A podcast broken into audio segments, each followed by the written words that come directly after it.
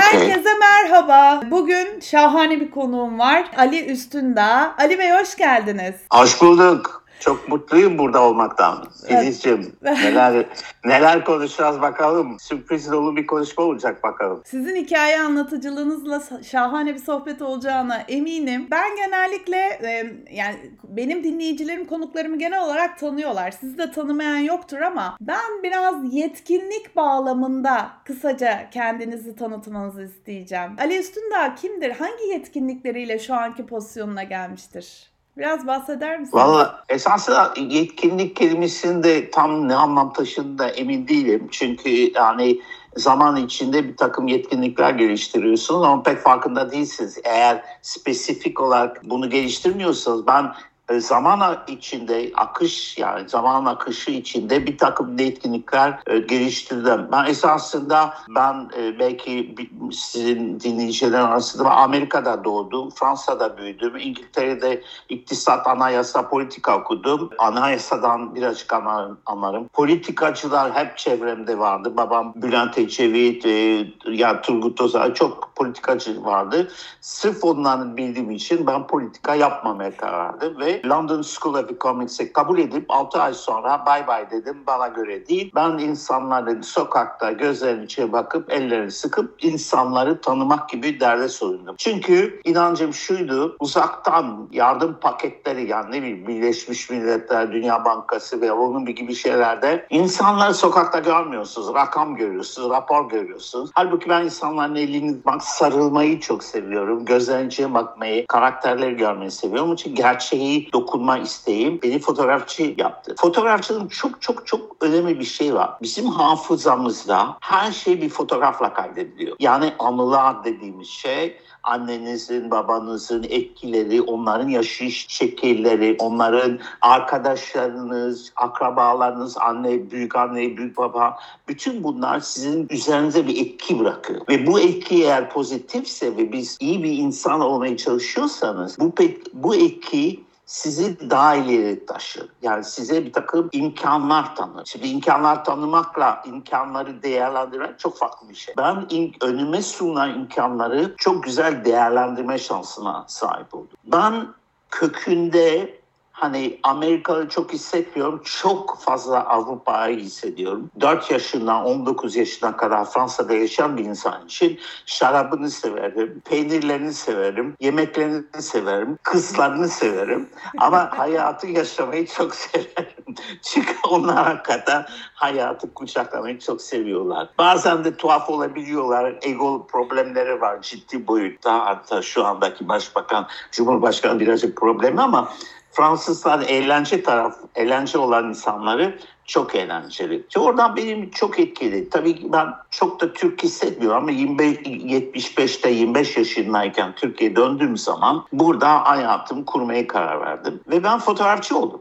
Yani 5 sene fotoğrafçı, kameramanlık ve o fotoğrafçılık demeyecek anlattığım gibi gözlerinin içine bakıp insanların karakterlerini, insanların potansiyellerini, insanların acılarını görmeyi öğren. Yani bakıyoruz da görmüyoruz meselesi var ya ben onu öğrendim. Kimler nasıl eziyet ve hakikaten Türkiye'de maalesef özellikle Adam Anadolu ve Adam Anadolu kadınların çok ciddi ciddi problemleri var. Çok eziyet çekiyor. Ve ben yüzde ifade duruşta bunu anlayabiliyorsunuz. Benim için çok önemli şeydi. Bunu gördükçe daha iyi bir insan olma şeyine girdim. Yolculuğuna. Bu bir. Ama fotoğrafçı başka bir şey de öğretiyor size. Estetiği dönemini anlatıyor. Güzelliğin e, e, şeyini anlatıyor. Yani bir arkamda hep resimler var. Benim hayatımda hep resimler var.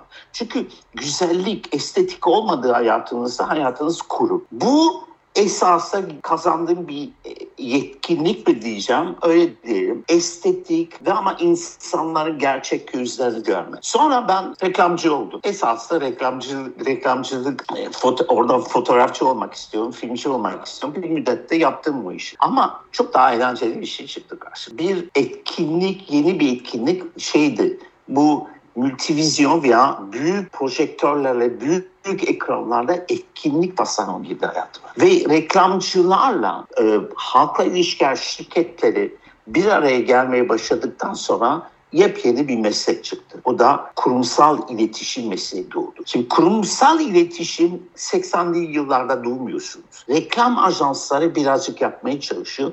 Yani reklam ajansı ürünün dışında iç iletişim, şirketlerin iç iletişimin talebini bir şekilde karşılamaya çalışıyorlar. Ama çok da becerikli değiller. PR şirketleri olsa onların öyle bütçeleri yok. Kriz yöneticileri veya imaj yöneticileri. Şimdi bu ikisi birbirine gelince çok tuhaf bir şey oldu. Ya iletişim yalnız reklam değil başka bir şey. Ve ben şanslıyım ki 17 yaşında hayatımın motosunu buldum. Communication for a Better World veya daha iyi bir dünya için iletişim. Şimdi herkesin ağzında bu var. Ama ben bunu biliyordum. Yani iletişimci olacağımı çok genç yaşta öğrendim. Çünkü şey görüyorsunuz ya insanlar evliliklerde, toplumlar arasında çocuk baba, baba çocuk, kadın erkek ilişkisi, akraba ilişki, iletişim kopukluğu olmuş. Ya herkesin bir derdi var anlatamıyor. Yani iletişim ve ben bakıyorum nereye gidersen gelin problemlerin yüzde seksenini düzgün bir iletişimle düzeltebilirsiniz. Birazcık empati de duymak lazım. Ya ben seni anlıyorum. Ben de buradayım. Gel bunu beraber çözelim demiyoruz. Keşke desek. O zaman bu kadar şiddet de olmaz etrafta. Onun için ben iletişimci olmayı karar verdim. Ve o iletişim, kurumsal iletişim kavramı gelişti. Tabii ki ben çok çok şanslı oldum. Çünkü kimseyi olmadığı bir piyasada siz öncüsünüz. Bütün yani Türkiye'de çalışmadığım insanlar yok. Koç Holding'den Sabancılar, Eczacı, aklınıza gelen bütün isimlerle çalışma şansına sahip oldu. Öncü olduğunuz zaman içerideki iletişim boşlukları hissediyorsunuz. Yani orada neler eksik neler insanlar içeride konuşmuyorlar birbirleriyle ve konuşmaya başlayınca içerideki samimi konuşmaya başlayınca içerideki problemler çözülmeye başlıyor. Yani tepe yönetiminde ben biliyorum mesela anlamazsın değil. İletişim aşağıdan yukarıya çıkması lazım ama tepe yönetimi buna müsaade etmesi lazım. Gelin görün ki hala burada çok kompleks var. Mesela şunu görüyorsunuz. Adam belirli bir sistemin içinde yönetici olduysa değişime karşı çıkıyor. Halbuki değişimi hayatın o kadar bir parçası değişimin önüne kim geçmek mümkün değil. Değişim siz olun olmayın değişecek. Hatta öyle bir değişecek ki dünya da değişecek. Biz belki yok olacağız ama dünya devam edecek. Ama biz onun için yer almak istiyorsak biz de değişmek mecbur. Ve ne? O zaman nedir problemler? Dünyadaki problemler. Nedir çözülemeyenler? Ve problemi ondan sonra benim hayatımda tabii ilerledikçe TED girdi hayatıma. TED'de şeyi gördüm. Dünyanın problemi %95'inin çözümü var. Çözümü var. Hani %5'i işte kuantum fiziğe gidiyoruz, Big Bang'e gidiyoruz ya da kanserin hani çözülemeyen bazı şeyler var. Ya da beyindeki daha keşfetmediğimiz alanlar var. Ama %95 problemlerin çözümü var. Ama onun çözüme iradesi var mı? O başka bir şey. Bunu sömüren siyasetçiler var. Enfluenserler var. Hızlı bir şekilde cebini doldurmaya çalışan insanlar var. Zengin kitleler var. Yani değişimi kucaklamam yani ne bileyim ben güç yani ne bileyim ben e, işte çevre kirleten bir tomar kurum esansına değişimi çok istemiyor. Çünkü lehine yürümeyecek farkında. Onun için sürdürülebildiği kadar umurunda da değil. Çevreyi içine ederim, şey de yaparım. Ben cebimi doldurayım. O dönem kapanıyor. Bitti. Öyle bir hızlı bitecek ki. Ama maalesef beni en fazla rahatsız eden şey şu. Değişim hızı yeterince hızlı değil. Çok yavaş gidiyor. Bu arada o kadar yavaş gidiyor ki hani dünya elden gidecek eğer bir yakında daha hızlı uyalamazsak yani değişim hızını hızlandırmazsak işte torunlarıma nasıl bir yer bırakacağım? Bunu her insan, her çocuğu olan, her torunu olan veya olmayan yani illa evlenmeyip de çocuk yapmanız şart değil. Evlenmeyin, ilişkiniz olsun partnerinizle ya da çok partnerinizle olabilir. Ama akrabalarınız var, anneniz var, teyzeniz var, sevdiğiniz yeğenleriniz var. Onları kucağa alıyorsunuz. Belki siz evli değilsiniz. Belki siz tek başınıza. Ama o sevdiğiniz torunlarınız, yeğenleriniz veya neyse onlarla karşı bir sorumluluğunuz var. Dolayısıyla biz insanlar olarak çocuklarımızı onların çocuklar bir sorumluluk taşıyoruz. Yalnız onlar değil yaşayan her biodiversity ve biyoçeşitlilikten bahsediyoruz. Nihayet bir şey duydum son iki gün önce e, artık dünya bir karar almış. Yani dünyanın üçte birinde biyoçeşitliği e, kurtarmaya karar verdiler. Yani bütün dünya bu konu içinde anlaştı. Bana dedim yani en, ucu, en azından bir yerden tutmaya başladık. Yani gerçek anlamda tutmaya başladı. Maalesef bu Ukrayna-Rus hali bazı şeyleri işte bu enerji probleminde bizi başka eski usullere geri döndürdü. İnşallah çabuk biter de bir an evvel uygulanması gereken politika yani çevreci, sürdürülebilir çevreci politikalara bir an evvel döneriz, dönmemiz gerekiyor. Ama bizim sorumluluğumuz var. Yani biz ben geldim o istediğimi elimiz falan elimi sallaya sallaya istediğim gibi yaşayamam. Benim sorumluluğum var.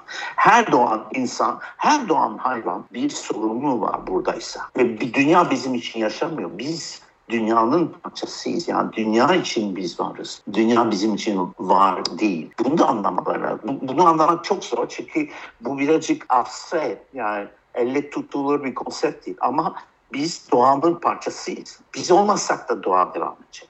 Ama biz doğaya bu çevre, bu güzel dünyayı bir yere getirebilirsek ne ala. O zaman en azından kendinize barışmış olursunuz. Bir şey, bir hayatınız anlamlı. Esasında dünyanın en büyük problemlerin çoğunda biz hepimiz doğduğumuz andan itibaren anlam peşindeyiz. Ben niye varım bu dünyada? Benim işim ne? Ben niye ben ben bir şey istemedim ki ya onu anneme babama sor deyip demek geliyor içinizde ama işte varsınız. O zaman benim hayatta olmanın anlamı ne? Ben hayattan ne yapacağım ki dolu dolu yaşayayım ve anlam bulabilirsem mutlu olacağım. Ama anlam bulamıyorsam ne olacak bilmiyorum. Yani boş boş bir hayat geçecek. Evet çok konuştum değil mi? Dedim ki ya Şiir siz soruları sorun.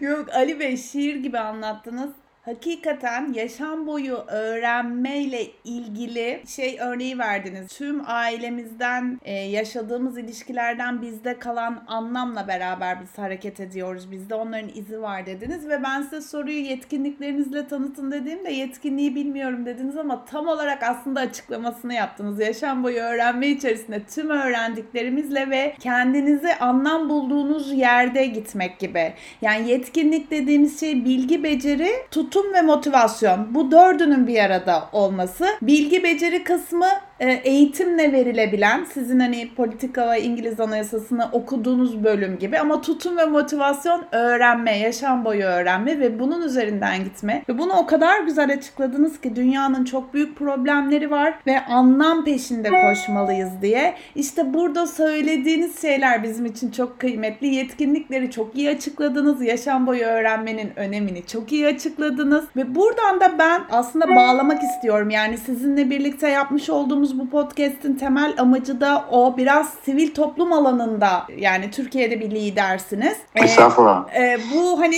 bizim problemlerimiz var ve bu dünyaya, bu çocuklarımıza borcumuz var ve bununla ilgili politikalar geliştirilmesi lazım, bir şeyler yapılması lazım diyorsunuz ama bu galiba sivil alanda çok aktif olursak olacak. O yüzden biraz bize sivil alanı, Türkiye'deki sivil alanı ve bu yetkinliklerimize, sizin kendinizi var ettiğinizi anlattığınız tüm örnekleri sivil alanda çalışacak profesyonellere aktarmak için bu alanı nasıl kullanabiliriz? Türkiye'de neler yapıyor ve dijital dönüşümün biraz biraz da aslında tetikleyicisi galiba bu sivil alan. Biraz onlarla ilgili fikirlerinizi almak isterim. Şimdi bu dijital meselesi, dijital dönüşümü ben o kadar böyle herkes üstünde bir de Metaverse diye bir başka daha bir şey çıktı ortaya. Ben Metaverse'e böyle birazcık şüpheci gözle bakıyorum ama dijitalleşme zaten bir süreç. Yani bilgisayar başladığı andan itibaren dijitallaşacaktı. Çünkü dijitalleşme esasında bilginin şekil değiştirmesi, akışkanlığı hızlandırmak ve bu akışkanlık hızlandırmak çok daha fazla bilgiye ulaşabiliyorsunuz. Yani biz esasında çok güzel bir şey vardı. Değişim konusundaki de, dijitalleşme değişimin kendisi yani.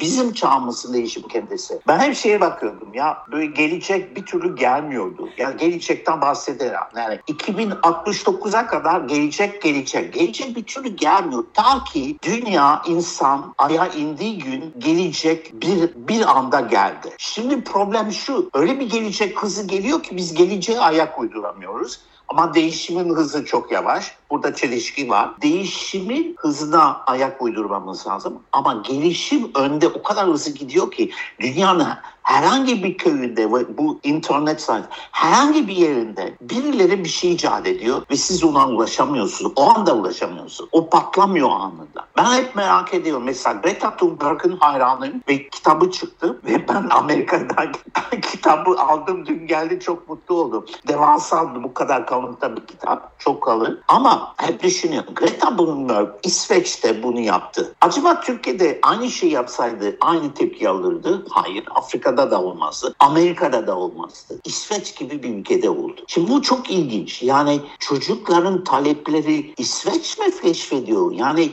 çok komik çünkü çocukların adına ve hiçbir zaman ben şey diyor verilere bakın diyor. Verilere bakın. Hiçbir zaman ben şöyle kurtaracağım ben ona o işi de söylemedim. Diyor ki bir felaket geliyor. Verilere bakın. Ve bunu bir çocuk söylüyor. 15 yaşında bir çocuk. Asperger hastalığı da var. Ama bunu diyor. Şimdi veri var ortada. Yani ölçü bir yerde. Var ortada niye hareket etmiyoruz? Ben, şimdi bu çok yeni. Yani 2006'da Al Gore Climate Crisis, Climate Change'den bahsetti.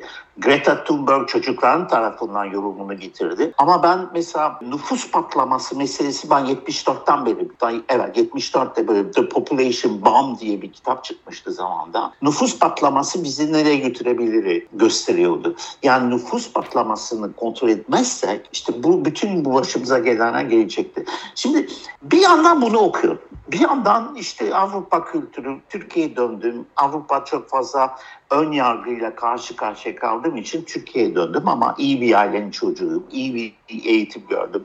Çok geniş düşünüyorum. Ve ben burada fark yaratmak istedim. Ve ben işte fotoğrafçılıkla okumayı öğrendim. Sonra reklamcılıkta iletişimi öğrendim. Sonra dünyasal iletişimde onun göbeğindeydim.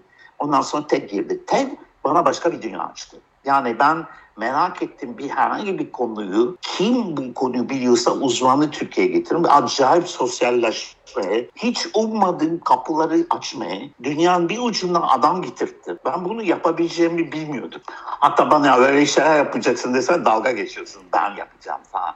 Ben öyle extrovert bir adam değilim. Ben hatta hafif introvert. Yani evime gideyim, kapanayım, beni herkes bıraksın. Ama hayır, birdenbire hiç işte Singapur'dan bilmem ne getiriyor Fransa'dan bir konuşmacı getiriyor Amerika'dan, Kanada'dan konuşmacı getiriyor. Yani ne cesaret ya bunu? Ben onun cesaretle şey düşünmüyorum. Ya ihtiyacım var bu adamı ne yapıp yapıp getireceğim ne yapayım. Onun için bazen de kendi kabiliyetlerinizi de bilmiyorsunuz. İşte kafaya taktınız mı ben bunu yapacağım diyorsunuz yapıyorsunuz. Ve her insanda bu potansiyel var. Ben bunu yapacağım. Yaparsın. Ha sen yapmazsın bir sonraki nesil. Ben mesela en takdir ettim ve oldukça koyu bir feministim bu arada onu söyleyeyim. Ben mesela Amerika'da 1900'lerin başına süfrajetler kadınlar haklarını aradı. Ve haklarını yavaş yavaş geldi. Hala bitmiş bir savaş değil. 120 sene geçti hala savaş veriliyor. Maalesef daha gidecek çok var ama bir hayli de yol alındı. Yani Ay'a da kadınlar gidiyor, uzaya da kadınlar gidiyor. Ee, en büyük araştırmacılar arasında çok gururla söylüyorum Türkiye'de çok başarılı kadınlar var. Amerika'da orada burada araştırma yapıyor ve inanılmaz yani teknolojinin en uç noktasında araştırma yapıyor. Şimdi ben bütün bunları anlattıktan sonra bir, bir şeyi kaçırmış oldum. ST yani STK NGO yani Türkan Saylan'la başladı. Türkan Saylan bana dedi ki ben gittim ya bu bir proje vardı cüzdanlılarla. Ya dedim ben cüzdanlılara ya Bulaşıcı mı dedi? Evet çok bulaşıcı dedi. Yapmayın ya peki ben nasıl fotoğraf çekeceğim? Sağlıklı mısın dedi. Evet sağlıklıyım hastalığım. Tamam bir şey olmaz sana dedi. Yolladı beni fotoğrafçılar. Ben işime gitmedim. Üç hafta sabahları Cüzam Hastanesi gidiyorum. Ve ondan sonra işime gidiyorum. Ve fotoğraflar çektim. Ve kimisinin parmağı yok, kimisinin burnu yok, kimisinin ayağı yok. Ve çok bir hikaye vardı. Şey, bir tane ismini tutunca diyelim. Bir Ali abi, Ali abi dedi. Efendim Cem ya Ayşe'yi söyler misin? Ne söyleyeyim Ayşe aşığım çok seviyorum ama nasıl söyleyeceğimi bilmiyorum. Ben de gittim Ayşe'yi anlatmaya başladım. O da ben de onu seviyorum. Ama o eli yok, ayağı yok, bilmem nesi yok. Ondan çekiniyorlardı. Ve ondan sonra birleşmişler. Evlendik çocuk yaptılar. ama o kadar komik ki ben ön yargım yoktu. Ya yani ilk gördüğünüz zaman böyle bir korkuyorsun. Ama bir müddet sonra insan vardı. Cem'in ben şeyini görmeye başladım. Eksikliğini görmedim. Benim için full bir insandı. Ön yargımı yavaş yavaş eğer varsa yavaş yavaş yok oldu. Ve bütün ondan sonra Tem Tema Vakfı'nın meşhur o şey Türkiye Çağrı olmasın benim iki dudağım arasından çıktı. Hayrettin Karaca benim ofise geldi. Anlattı anlattı. anlattı erozyonu anlatıyor değil mi? Yani siz Türkiye Çağrı olmasın diyorsunuz ve kaldı o. Suna Kıraç'la Tegev Türk Eğitim Gönülleri Vakfı'nı kurdum. E, TOG'u kurdum. İbrahim Bettil ile TOG'u kurdum. Ondan sonra bir dizi şey oldu. Bir de sonra sıkıldım ya. Herkese git git git git. Üç. Orada yani ben, mesela otistik çocuklarla çalıştım. O çok zordu. Ve orada çünkü otistik belli olmuyor. Bana çok güzel çocuklar, çok parlak çocuklar ve birdenbire tak diye kapanıyorlar ve onlara ulaşamıyorsunuz. Ama bizim çevremizde tahmin ettiğimizden çok daha fazla otistik insan var. Mild yani yumuşak yani çok fazla şey değil ve diyorlar ki dünya bizim gibi insanlara ihtiyacımız var. Niye diyorsun? Çünkü biz hiç sıkılmadan saatlerce hesap yaparız. Yaparız, yaparız. Yani hiç sıkılmayız. Ama siz normal insanlar bir müddet sonra sıkılırsınız. Onun için bütün dünya bizim gibi matematik ve bir takım şeyler ilginç bir bakış açısıydı. Ondan sonra ya doğru. Galiba Shirley Temple diye bir kadın vardı. Bu şey şeyleri hayvanların şeye gittiği zaman onların stres yaşamasından diye bütün o hayvanların süreçlerini incelemiş falan. Yani böyle hayat o kadar eğlenceli, o kadar zengin, o kadar eğer meraklıysanız ulaşabiliyorsunuz. Yeter ki meraklıyın. Siz kafaya hep bir gün söyledim. Öncülerin en büyük problem, büyük şeysi ne? Bir şeyi kafaya takıyorlar. Kafaya taktınız mı peşinden koşuyorsunuz deli gibi. Ondan sonra bir yerde yeni şeyler öğreniyorsunuz. Yeni şeyler öğrenip de paylaştığınız zaman ilk ilk önce siz şaşırıyorsunuz. Sonra herkesi şaşırtıyorsunuz. O en güzel tarafı da o. Ama yani sonunda bir tane dünyamız var. Bir tane. Yani biz gidip böyle hani 8-10 milyar başka bir gezene taşınmayacağız. Yani taşınsa taşınsa belki bir 10 bin kişi gider. E geri kalanı burada kalacak.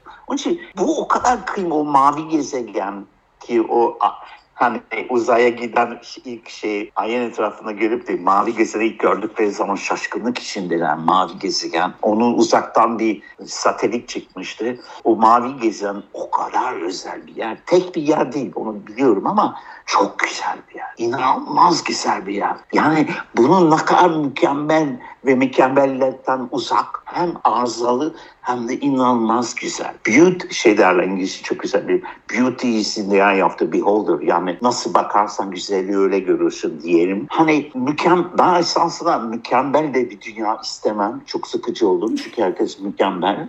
Herkes aptal aptal tebessüm ediyor. Ama mükemmel o arızalar esasında insanı güzel ediyor. Onun için ben o, o dünyamız, o çeşitliği bizim bu çevremiz ne kadar mükemmel koruyor. Ha, dümdüz ağaçlar vardı böyle düzen düzen sıkıcı. Böyle bazı ağaçlar deforme oluyor. Buraya gidiyor, şuraya gidiyor falan. O ağaca aşık oluyorsun. Böyle kendi tarihini geçtin 5 senedir orada gitmiş göğe. O güzellik nerede ya? Hangi hangi evrende var? Bu kadar güzellik. Bunu anlamıyoruz. Yok neymiş? Cebimizi doldu dolduracağız. Ulan ceplesten öteki tarafa gittiğin zaman onu götüreceksin? Yoksa anılarını mı götüreceksin? Şimdi de şeyi konuşuyorlardı böyle. Hani ben öldükten sonra düşüncelerimi bir yere saklasam, dijitallaştırsam. Ya gittim gittim ya kardeşim. Ben gittim mi? Ben dişi, benim kimse şeylerimi saklamasın. Ali üstünden gitti mi gitti. Tatlı bir e, şey bırakırım arkamda. iki nesil idare ederler. Ondan sonra beni de unuturlar. Unutsunlar. Yok, ya ben... yok ben öyle düşünmüyorum abi. Bence saklayalım. Çünkü kültürel değişim, dönüşüm için çok önemli. Bu kültürel değişim de sizin bol bol konuşmanız, bol bol anlatmanız, bol bol insanların hayatına dokunmanız demek. Bence saklayalım. Teknoloji iyi bir şey kullanmış oluruz diye düşünüyorum. Yok yani ben karşı teknoloji kasıtlısı değil yanlış anlamayın. Teknolojinin bir araç olduğunu yani Tanrı gibi tapmamak lazım. Bir araç. Başka araba da bir araç, teknoloji de bir araç, dijitalleşme de bir araç. Başka bir şey değil. Yani böyle el üstünde tutuyoruz. Allah yok abi. İnsanlık duygusu, duygu, kalp bir değer. O kalpten hissettiklerine eğer beynine kazanıyorsa o da bir değer. İlla da rasyonel olman gerekmiyor. Duygusal ol. Duygusal zeka, duygusal his her şeyin üstünde. Yani bir bir küçük çocuğu ya bir kediyi aldığın zaman veya aslanlar iyi beslendikleri zaman o Hani onlar bak anneler, babalar gidip nasıl sarıyorlar o hayvanlar. Ya biz onlar niye yer bırakmamışız ya? Onların bir suçu mu vardı? Yok biz av, avcı olacaktı. Onlar hepsini tüketecektik. Aklım ermiyor. Neyse işte böyle. Benim dünya bakışım bu. O kadar güzel noktalara değindiniz ki yani hayatın anlamı, anlam peşinde koşmak ve merak konusu. Ee, beni size yönlendiren Emre Emre olmuştu. Emre Keskin. Buradan kulaklarını çınlatalım. Ona bir kez daha teşekkür Ama ediyoruz. Aynen. O gene Ee, bir yerlere gitmiş ya bu Güneydoğu'ya mı gitti böyle? Galiba evet Yeni ben de gördüm sosyal medyada. İnanılmaz bir adam ya. Evet O evet. kadar eğleniyorum ki. Evet evet. Sanata yap. Ee, siz yani o da merakların Çok- çok- peşinden giderek çok büyük bir dönüşüm yarattığını düşünüyorum Türkiye'de. O yüzden bu e, onunla da en son podcast'ı bu konuda çekmiştik. Siz de aynı yerlere yani duyguya, kalbe, anlama, mera yatırım yapıyorsunuz. Ee, yani hakikaten dönüşüm için dijital teknoloji değil gerçekten kalbi ortaya koymak ve e, dönüşüm için bunlar üzerinden çalışma yapmak gerekiyor diye düşünüyorum ve o kadar güzel anlattınız ki bambaşka kapılar açtı bu STK bana TEDx'i getirdiğimde ben neler yapabileceğimi keşfettim dediniz. Bu da sivil alanda profesyonellerin yer almasının ne kadar önemli olduğunu ve kendi becerilerini keşfetmeleri için bir araç olduğunu çok güzel özetlemiş oldunuz. Çok teşekkür ediyorum konuğum olduğunuz için. Yani, ben sizinle... son bir şey ya. Eh, Bir o- şey ilave Evet, evet. edeceğim. Buyurun Ali Bey. İlave. Umudum, umudum yüksek çünkü bütün kurumlar social impact ya sosyal etki diye bir kavramla karşı karşıya. Eskiden itibar yönetimiydi. Hani kim kimisi gerçekten yapıyor, kimisi gerçekten yapmıyor. Ama yeni nesiller bütün kurumlardan bana, benim için ne yapıyorsun diyecek. Dolayısıyla bütün kurumlar artık sosyal etki kriteri ve e, şey verecekler, not verecekler. Sen benim için ve bu dünya için bir şey yapıyorsan ben senden ürün de alırım, hizmet alırım. Sen yapmıyorsan sorry bye bye. O fintechler de bitecekmiş de. Yok bankalar olacak, şu da olacak. Birçok şey değişmeyecek, şekil değişecek. Ama sosyal etki sahip olmayan, sosyal etki politi- politikası olmayan herhangi bir kurumun uzun vadede var olma şansı yok. Bu kadar basit. Onun için ben orada bir umutluyum yani. Birazcık da bunu samimiyetle yaparlarsa o zaman hakikaten dünya değişir. Çok teşekkür ederim. Özür dilerim tam bitirirken bir Ali Bey yok son sözü zaten verecektim. Hatta ben e, yani böyle farklı zamanlarda sizinle yeniden konuşup farklı konuları anlatmanızı ve deneyimlerinizi paylaşmanızı rica edebilirim. Yani mümkün olduğunca e, podcast çekmek İstediği isterim. zaman, istediği zaman ben ben bilgiyi bilginin kendime saklamanın hiçbir anlamı yok. Yani bilgi eğer paylaşılmıyorsa bilgi değil. O gizli mi, bir şey mi? Yani ne olduğu belli değil. Ama bilgi paylaşılmak için yaratılmıştır. İletişim de onun kanalı. Onun için bilgiyi iletişim yoluyla mümkün olduğu kadar çok insana eriştirmek lazım. Ve maalesef bilmiyorum ben Türkiye'de üniversiteye yani okula da gitmedim. Üniversiteye ben Fransa'da büyüdüm. Ama şu iletişimin en temel kuralı ne? Bilgi paylaşımı. Bu, bu, bunu anlamıyorum. O kadar karmaşık bir hale sokuyorlar. İşte yok işte NFT'ler bilmem neyse.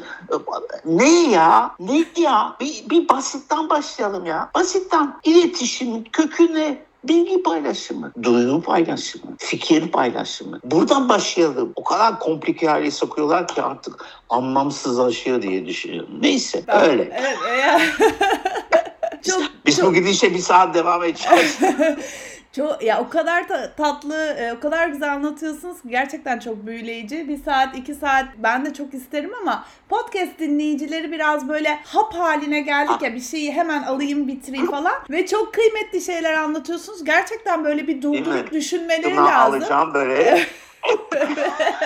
evet hap gibi atalım geçsin bir üzerinde de biraz düşünmek gerekiyor. Yani e, podcastleri dinlerken genellikle yolculukta ve seyahatlerde ya da spor yaparken dinliyor e, insanlar. Oradan sonra bir dakika diyorlar yani burada bir şey var bunu bir daha araştırayım diye. O yüzden sizi bir sonraki bölümde bir sonraki bölümde tekrar yine başka başka Seve şeyleri seve. konuşmak Türkiye'nin seve. dönüşümüne e, önce olacak o fikirleri yaratacak konuşmaları yapmayı çok isterim. Emeğinize sağlık vaktinizi ayırdınız. Estağfurullah. Ee, son E, söylemek emek değil ki bu bu bu- yani şimdi emek deyince buradan şey gibi şey, bu e, bu keyifti ya. Ha, benim için emek değildi. Bu benim için paylaşmak istediğim, insana ulaşmak istediğim e, düşünceler. Yani emek değil bu benim için. Keyif benim için. çok çok kıymetli. Çok teşekkür ediyorum. Kendinize çok iyi bakın. Görüşmek üzere. Hoşçakalın. Görüşmek üzere.